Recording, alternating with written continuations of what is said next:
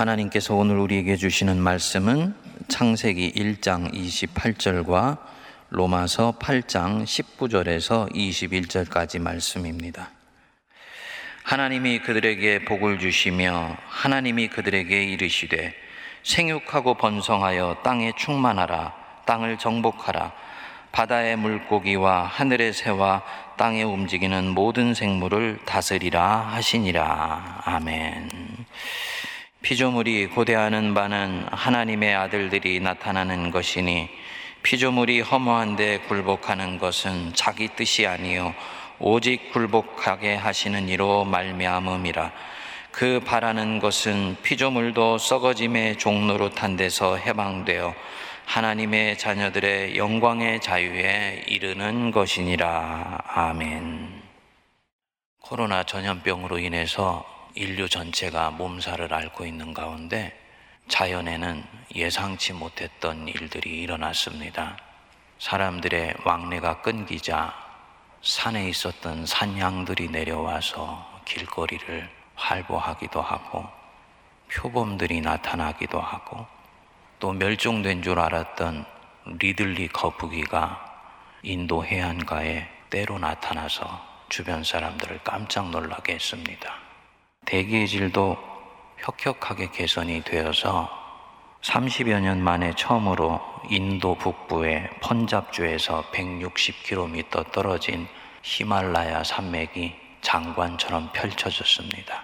이 지역에 사는 주민들이 이로 인해서 깜짝 놀라게 되었습니다. 사람들은 병으로 고통하고 산업은 정지되고 왕래는 줄었는데 오히려 지구 전체는 반대로 생명이 회복되는 역사가 있었던 것입니다. 우리나라에서도 사회적 거리두기를 하는 동안에 대기의 질이 좋아져서 칠십 년대, 팔십 년대나 경험할 수 있었던 봄 거리를 많은 사람들이 즐길 수 있었다고 하지 않습니까? 이런 일들은 그동안 우리가 지금의 이 문명을 가열차게 발전시켜 가는 가운데 무엇을 잃어가고 있었는지를 단적으로 보여주고 이 문명으로 인해 얼마나 이 지구라는 유기체가 말은 하지 않지만 신음하고 고통하고 있었는지 우리와 함께 살아가는 생명들을 힘들게 하고 있었는지를 직간접적으로 드러내 주었습니다. 아마도 백신과 치료제가 개발되고 나면 다시 모든 것은 정상으로 돌아가겠지요. 자연이 누린 잠깐의 회복도 우리가 그 사이에 보았던 복원된 자연의 이 아름다움도 추억이 될 것입니다. 성도님들, 우리가 내달려가고 있는 이 물질 문명으로 인해서 지구는 지금 심각하게 병들어 있습니다. 천구백십팔 년의 여름에 서울, 경기 등 우리나라는 말할 것도 없고 전 세계에 엄청난 불벽더위가 덮쳤었습니다. 당시에 북극권의 최고 기온이 삼십 도를 넘었습니다. 이로 인해서 이만 년 동안 한 번도 녹지 않았던 지구의 마지막 빙하가 무너져 내렸습니다. 당시 사하라 사막에 한여름에 삼십팔 센티미터의 폭설이 내렸고요. 워싱턴에는 가을 온도가 삼십팔 도를 기록했습니다. 지구온난화의 영향이지요. 스티븐 호킹 박사는 지금의 이 병든 지구를 이대로 방치하면 머지않아 지구는 섭씨 사백육십 도의 고온 속에서 황산비가 내리는 그런 금성처럼 변할 수 있다고 경고했습니다. 그러나 우리 중에 누구도 내가 살고 있는 시대에는 이런 일들이 일어나지 않을 것이라고 생각하여서 우리에게 화가 되어 돌아올 이 인본주의적 물질 문명과 삶의 방식을 바꾸려고 하지를 않습니다. 그런데 내 자손들은 어떻게 되는 것입니까? 천구백팔십 년대 환경에 대한 관심이 폭증하고 있었을 때 많은 환경론자들은 이런 인본주의적 물질 문명의 한복판에 기독교적 세계관이 자리 잡고 있다고 보았습니다. 기독교 경전인 성경의 창세기 안에 인간이 자연을 황폐시켜주는, 그것을 정당화시켜주는 말씀이 들어있다는 것입니다. 오늘 주신 구약 말씀을 보십시오. 생육하고 번성하여 땅에 충만하라, 땅을 정복하라, 바다의 물고기와 하늘의 새와 땅에 움직이는 모든 생물을 다스리라, 문화명령이라고 일컬어집니다. 이 말씀이 산을 뭉개고 삼림을 훼손하면서 마구잡이로 개발하는 것을 정당화시켜 주었다. 이 말씀이 인간을 먹이 피라미드 사슬의 최정점 위에 올려놓게 해서 자연을 파괴하면서 끝없이 문명을 확장시켜가는 것을 정당화시켜주고, 더 나아가서 그것에 대한 종교적인 동기를 부여해 주었다라고 공격을 했습니다. 거기에 더해서 기독교의 복음 자체가 워낙 인간 중심적이어서 이 지구상에 함께 살고 있는 다른 생명체의 삶과 구원에 대해서는 관심을 갖고 있지 않다라고 공격을 했습니다. 당시에는 아주 아프지만 정당한 비판으로 보였습니다. 솔직히 서구에서 시작된 이 인본주의적 물질 문명이 기독교 세계관에 의해서 제자리를 잡은 측면들이 대단히 많은 것처럼 보였기 때문입니다. 그런데 성도님들, 정말 이것이 역사의 주인이 되시고 성경의 저자가 되시며, 이 성경을 통해서 세상은 어떻게 만들어졌고 사람이 사람답게 사는 것이 무엇인지를 우리에게 가르쳐 주시는 하나님의 본심일까요? 오늘 읽은 일 장 이십팔 절에서 육 절을 올라가 보면 이 문화명령과 똑같은 명령이 나옵니다. 성도님들 한번 이십이 절 보십시오. 하나님이 그들에게 복을 주시며 이르시되 생육하고 번성하여 여러 바닷물에 충만하라, 새들도 땅에 번성하라 하시니라. 여기서 그들이 누구입니까? 사람이 아니지요? 아직 사람이 창조되기 전이니까. 이십일 절 바로 그 위에 보면 큰 바다 짐승들과 날개 있는 모든 종류를 하나님이 창조하셨다 그랬습니다. 사람이 만들어지기 전날인 다섯째 날에 이 지구상에 만들어졌던 모든 생명체들, 하늘의 새, 땅을 기는 짐승들, 바다의 온갖 생명들을 말하는 것입니다. 하나님이 이들을 보시고 토부, 좋아하셨다, 사랑스럽게 여기셨다, 선하게 여기셨다, 아름답게 보셨다라는 뜻입니다. 그래서 복을 주시고 말씀하셨습니다. 너희들 생육하고 번성해라, 바닷물에 충만하여라, 푸른 창공을 훨훨 날며 차고 넘쳐라, 그렇게 말씀해 놓고 그 다음 날인 여섯째 날에 사람을 만드시고는 똑같은 명령을 내리셨습니다. 무엇을 뜻하는 것입니까? 하나님은 인간에게만 생육하고 번성하라고 복을 내리신 것이 아니고, 인간을 포함하여 당신이 만드신 모든 자연세계 속에 있는 생명에게 복을 내리시고 생육하고 번성하라고 축복하신 것입니다. 이 말씀이 둘 다 하나님의 말씀이 맞다면, 인간은 다른 생명을 희생시키며 자기만 번성할 권한을 갖고 있지 않습니다. 자신이 번영하고 생육하기 위해서 다른 생명을 위축시키고 파괴하고 멸종시킬 권한이 그 어디에도 없는 것입니다.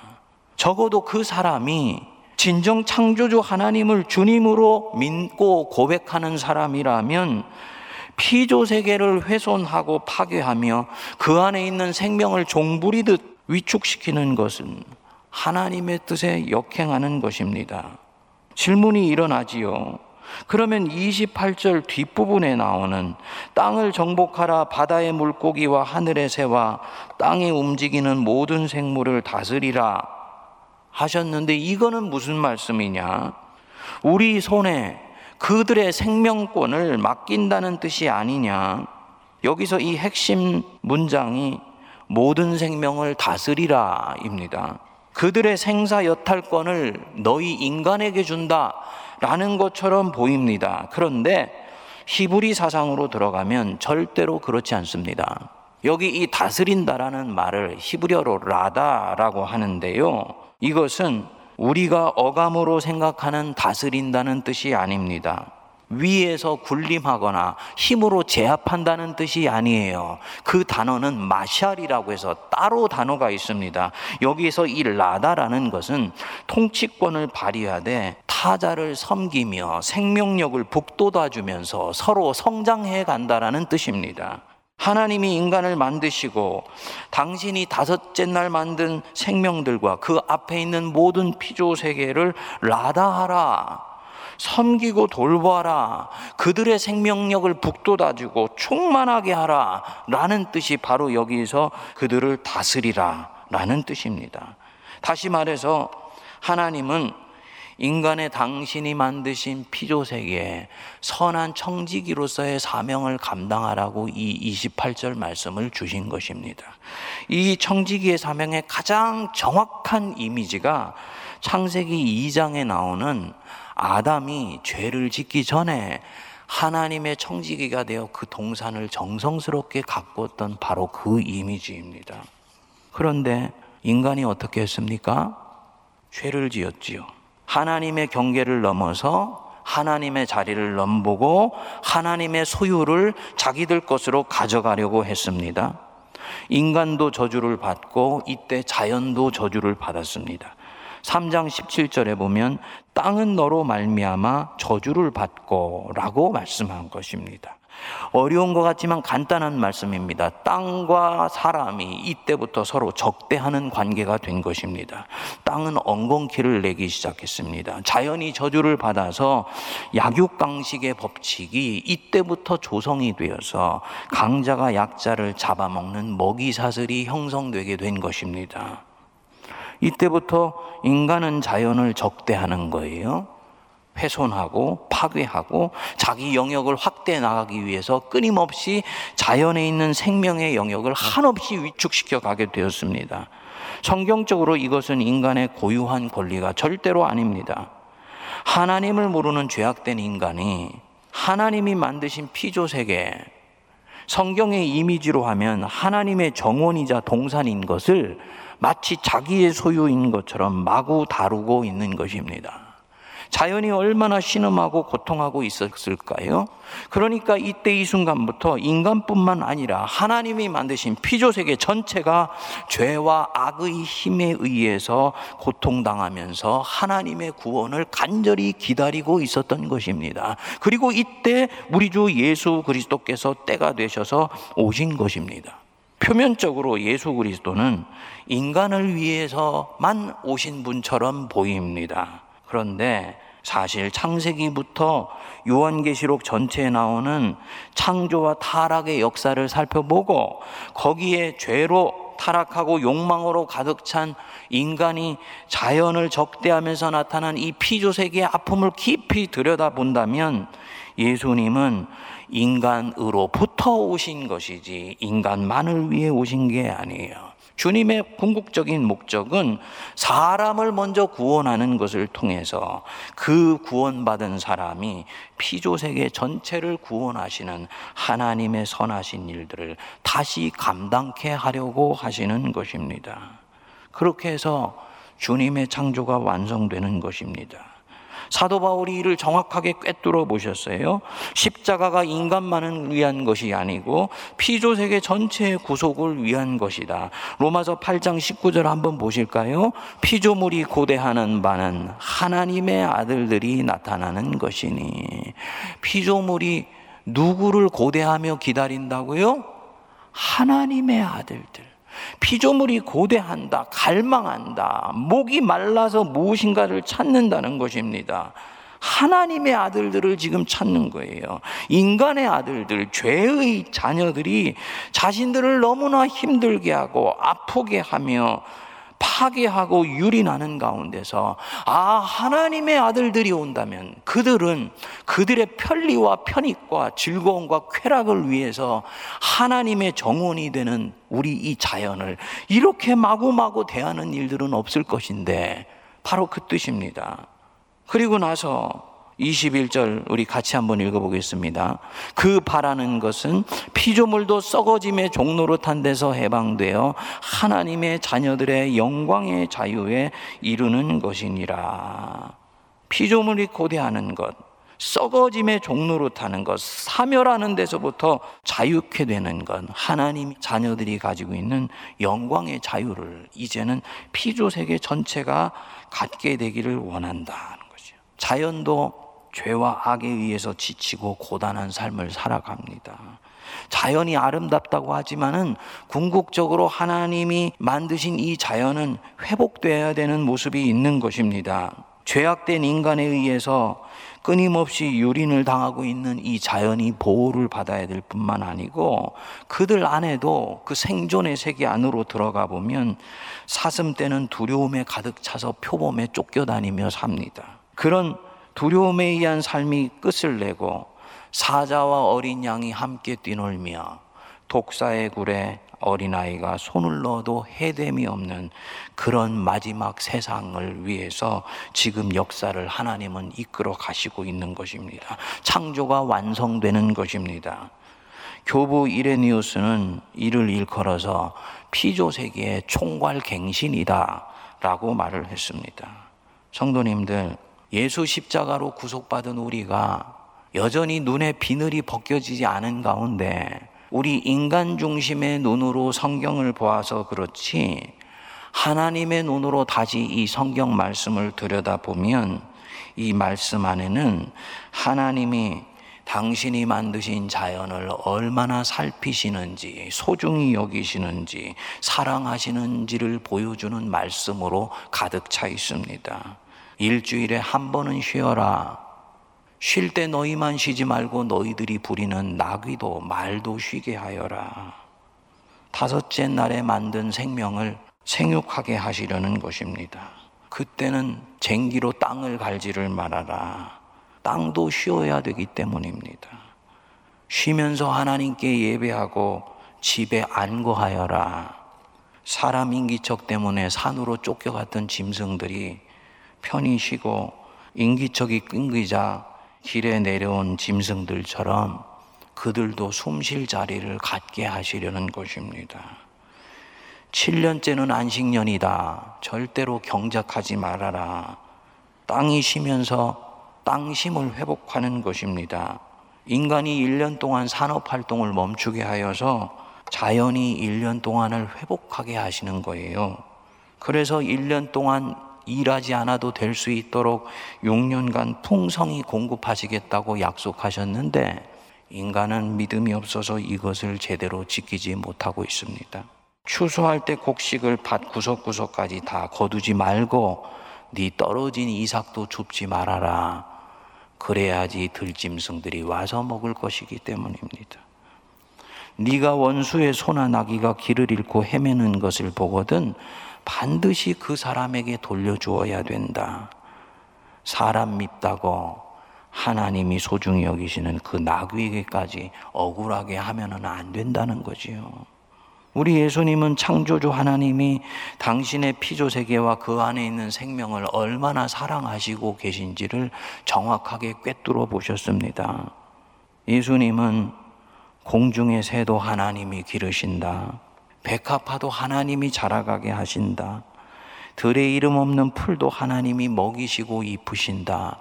너희들은 마구마구 훼손하고 마구마구 잘라내지만 나 예수는 상한 갈 때도 그래서 꺾지를 않는다. 하나님이 신실하셔서 자기가 만든 생명, 당신이 창조하신 이 지구상의 모든 것에 대해서 얼마나 살피시고 돌보시며 사랑하시는지를 보여주신 것입니다. 그뿐만 아닙니다. 이 자연은 하나님이 당신 자신을 드러내는 도구요 악기예요.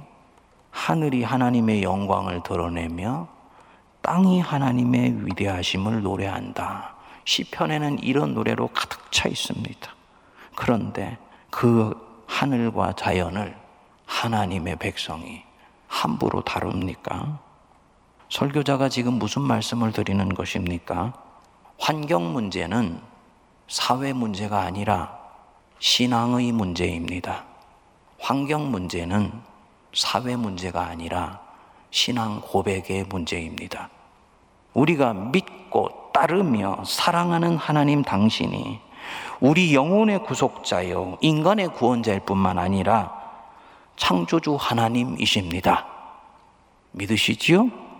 그러면 그분이 세상을 창조하신 것을 진정 믿는다면 그 창조주는 신실하신 분이시기 때문에 당신이 만든 모든 것들을 지금도 여전히 살피시고 배려하시며 돌보시고 그 생명의 안위를 깊이 관심하신다는 것을 알아야죠. 인간에게 당신의 정원을 잘 돌보라고 라다라고 맡기고 그래서 당신의 형상으로 만들어줬는데 죄에 물들어서 마구마구 훼손하고 파괴하고 유린하는 것입니다. 하나님의 마음으로 이런 현실들을 보신다면 그분이 인격신이신데 얼마나 억장이 무너지시고 가슴이 찢어지듯 아프시겠습니까? 예수님을 보내신 것은 오래 참으시는 징표입니다. 저들의 죄 문제가 해결되면 저들은 저 이상 자신의 편의를 위해 즐거움을 위해 나 여호와의 정원인 이 자연을 마구마구 훼손하며 형제 생명인 온갖 짐승과 온갖 고기들을 함부로 유린하는 일들을 그치게 될 것이다. 그래서 먼저 그 죄에서 해방된 나의 아들들이 피조물에게 안식을 가져다 줄 것이고 다시 아담 때처럼 이 세상을, 이 자연을 에덴 동산으로 가꾸기 시작할 것이다. 그래서 예수 그리스도가 우리에게 오신 것입니다. 주님의 또 다른 플랜이었어요. 그리고 그렇게 해서 교회가 이천 년을 흘러왔습니다. 세계에서 예수를 구원자로 고백한다는 사람들이 개신교, 동방정교, 카톨릭을 합쳐서 이십일억 명입니다. 전 세계 인구의 삼십삼 퍼센트입니다. 그런데 지금 치고 이 하나님의 정원은 어떻게 되어가고 있습니까? 하나님이 돌보라고 주신 나의 형제 생명, 그 표범들과 사자와 돌고래는 어떻게 되어가고 있습니까? 성도님들, 나의 편리와 편익, 또 나의 즐거움을 위해 누군가의 생명을 희생시키는 일이 있다면 그것은 악이죠. 적어도 어떤 사람이 도덕이 살아있고 양심이 살아있다면 그는 이것을 압니다. 노예제도가 악인 이유가 이거지요. 주인이 노예의 일방적 희생과 고통을 토대로 안락한 삶을 영위하고 있기 때문입니다. 인간에게는 그럴 권리가 없습니다. 하나님이 우리에게 그럴 권리를 주신 적이 없습니다. 모든 인간은 하나님 앞에서 평등하기 때문입니다. 이것이 기독교 신앙이고 여호와 신앙이며 예수 신앙입니다. 그런데 만일 이 희생자가 자기 아픔을 표현할 수도 없고 또 아픔을 표현할 입이 있지만 우리가 그 입에서 나오는 소리의 뜻을 알아들을 수가 없다면요? 우리가 듣지 못했다고 계속 그에게 그 고통을 주는 것이 정당할까요? 우리는 당신들의 감정을 느낄 수가 없으니 상관없소 라고 말할 수가 있겠습니까? 아마도 사람은 용서하되 하늘의 하나님은 자신의 희락을 위해서 누군가의 생명을 희생시켜가는 그 사람을 절대로 용서하시지 않을 것입니다. 정의라는 것은 바로 이런 것입니다. 그런데 그 생명이 여섯째 날에 나와 함께 태어난 사람이 아니고 나보다 하루 앞서 태어난 다섯째 날의 생명이라고 해서 이 정의에 해당되지 않겠습니까? 뱃속에 인간이 버린 백 킬로그램이 넘는 쓰레기를 삼키고 죽은 그 향유고래, 정말 우리 인간이 그들에게 그렇게 할 권리를 가지고 있는 것입니까?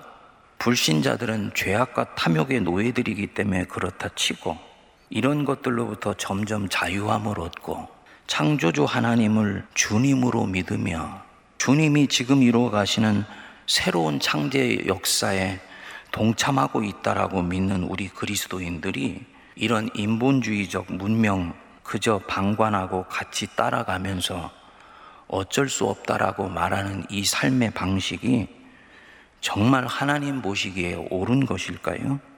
저는 환경사상을 말하는 것이 아니고 본래 있었는데 우리 눈에 비늘이 씌워져서 잃어버린 성경의 신앙을 말씀드리는 것입니다. 성경을 취사선택해서 나의 윤리적 기준으로 삼으면 안 됩니다. 동성애는 무슨 일이 있어도 안 돼요. 성경이 그렇게 말씀하시기 때문입니다. 그것만이 아멘이 아니죠. 하나님이 만드신 피조세계를 유린하는 것은 안 돼요. 성경이 그렇게 말씀하시고 있기 때문입니다. 이게 오직 말씀의 신앙입니다. 하나님 말씀을 취사 선택하면 안 됩니다. 성도님들, 내가 하나님을 사랑한다는 말은 나는 그분이 사랑하는 것을 사랑한다는 뜻입니다. 그분이 관심이 있는 것에 나도 관심하며 그분이 싫어하는 것을 나도 싫어한다는 말입니다. 그게 신앙입니다. 하나님은 자연을 사랑하시는데 나는 자연을 훼손합니다. 하나님은 자연을 배려하시는데 나는 자연에 대해서 무례합니다. 하나님은 자연을 정원으로 삼아서 그 안에서 음미하며 거니시는데 나는 그 정원을 문명으로 불도자로 밀어붙입니다. 환경을 대하는 마음이 사회 문제가 아니고 신앙의 문제인 이유이고 영성의 핵심인 이유 중에 하나입니다.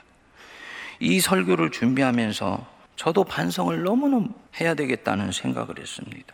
시야를 넓혀야 되겠구나. 내가 너무 이기적이었구나. 내 문제가 급하고 사람 문제가 급해서 하나님의 마음이 어디까지 미치시고 있는지를 전혀 헤아리지를 않았구나. 내가 생명을 훼손시키고 있는 자였구나. 그래서 걸어서 오 분이면 갈 수 있는 거리도 편리함을 위해서 차를 타고 가면서 배기가스를 배출을 합니다.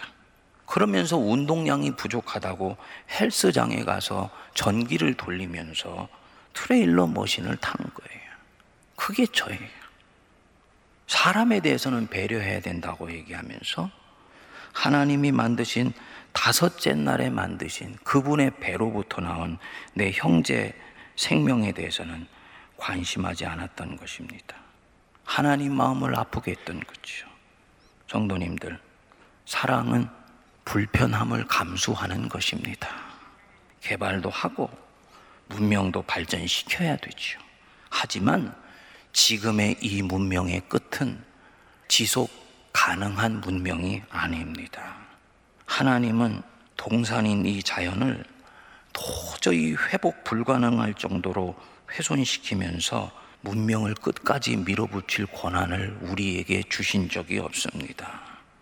살피고 돌보며 자연과 상생할 수 있는 길을 찾아갈 수 있는 창조주 하나님의 자녀들이 될 수 있게 되기를 기도합니다.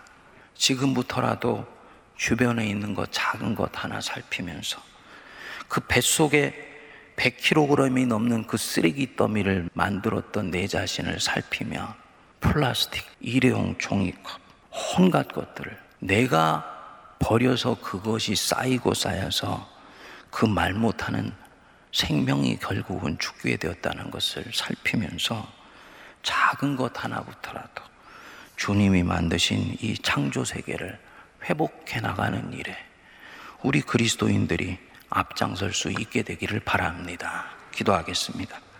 거룩하신 하나님 아버지, 창조의 섭리를 따라 우리를 만드시고 죄악으로 인해 꺾여졌던 주님의 창조의 섭리를 다시 회복시키려고 교회와 하나님의 백성을 부르신 줄 믿습니다. 눈앞에 있는 것들이 힘들고 지치고 때로는 급급하여 하나님의 그 넓고 큰 눈이 바라보시고 계는 곳까지 보지 못했던 것을 용서하여 주시고 알게 혹은 나도 모르게 다섯째 날에 만들어진 나의 형제 생명을 함부로 대하며 그들을 무례하게 되었던 저희들을 용서하여 주옵소서. 그리고 다시 시작하며 이 인본주의적 문명이 결국은 우리 스스로를 파괴하는 자리로 가지 않도록 역사하시며 우리가 할 수 있는 작은 일들부터 찾아 나가게 하여 주옵소서. 예수님 이름으로 기도하옵나이다. 아멘.